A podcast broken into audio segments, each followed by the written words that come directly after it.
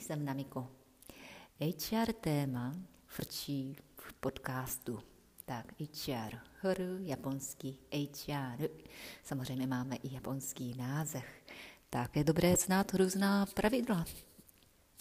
I úzus, občas nepsaný, psaný pravidlo a využívat ty znalosti a najít si kompromis obou stran.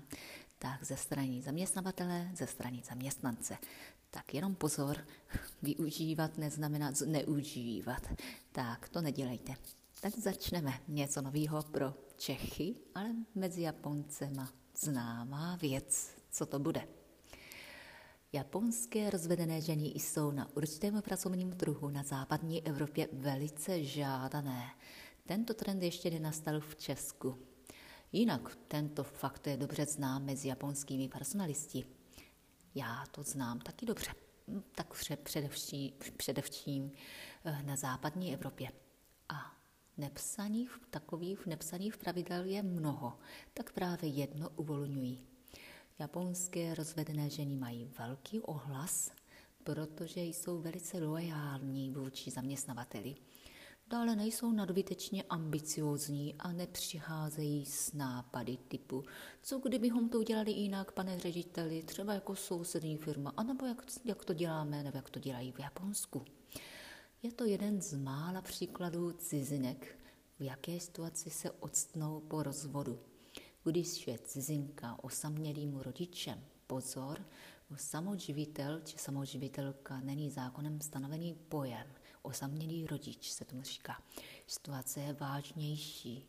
Žena se snaží zdržet u daného zaměstnavatele zuby nechty. Docela často bez ohledu na racionální vyhodnocení své situace. Jako například přes čas si nenechá proplatit či neřeší, že se jí nezvedá mzda. A co bonus? Pochopitelně u některých žen je situace diametrálně jiná že si nemohou vynachválit svého zaměstnavatele.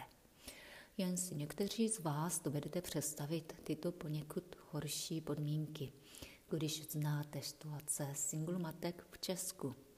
U mužů, třeba zůstaneme ještě u Japonců, je to jinak.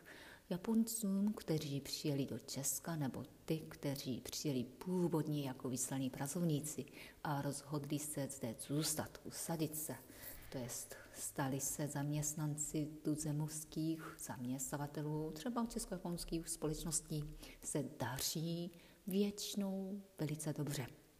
Mají dovednost, jsou často inženýři nebo řemeslníci, že jejich hodnota nikdy ani věkem neklesne dolů.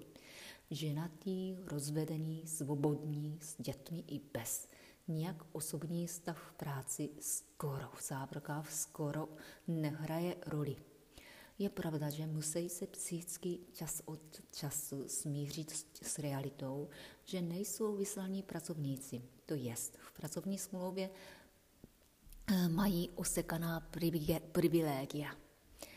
Výše uvedené, nebo už jak jsem to říkala, povídání se mne v podstatě netýká. Jenom je to jeden z několika důvodů, proč jsem se raději vydala na cestu podnikání, než se někde usadit, stát se zaměstnancem. No, to bylo před skoro 20 lety. Docela často mě přemlouvali japonští ředitelé, tady česko-japonský firm a personalisté z Japonska. Sama za sebe jako OSVČ či jednatelka malé SRO dosáhnete toho málo a jste člověk, který má ambici sáhnout na velké projekty. No, bída. Personalisté mají pravdu, pravdu a to vždycky, že jo. Jen laicky řečeno, nechtěla jsem se stát mezi článkem fungujícího mechanismu. Já chci pracovat hrozně, hrozně, hrozně moc pracovat i non-stop ale řešit bokem mimo pracovní otázky či nepříjemnosti, nějakou hierarchii, by moje psychika, psychika neustála. Tak třeba na LinkedIn profilu nebo jinde zbytečně neuvádím, neuvádím, ale docela dobře jsem se naučila CAT, Photoshop i IBM SPSS. Mají něco společného? Na začátku to byly koníčky a nakonec se mi tyto dovednosti pracovně, profesionálním životě hodí. Tak momentálně jdu hledat spolupracovníky na fakultě.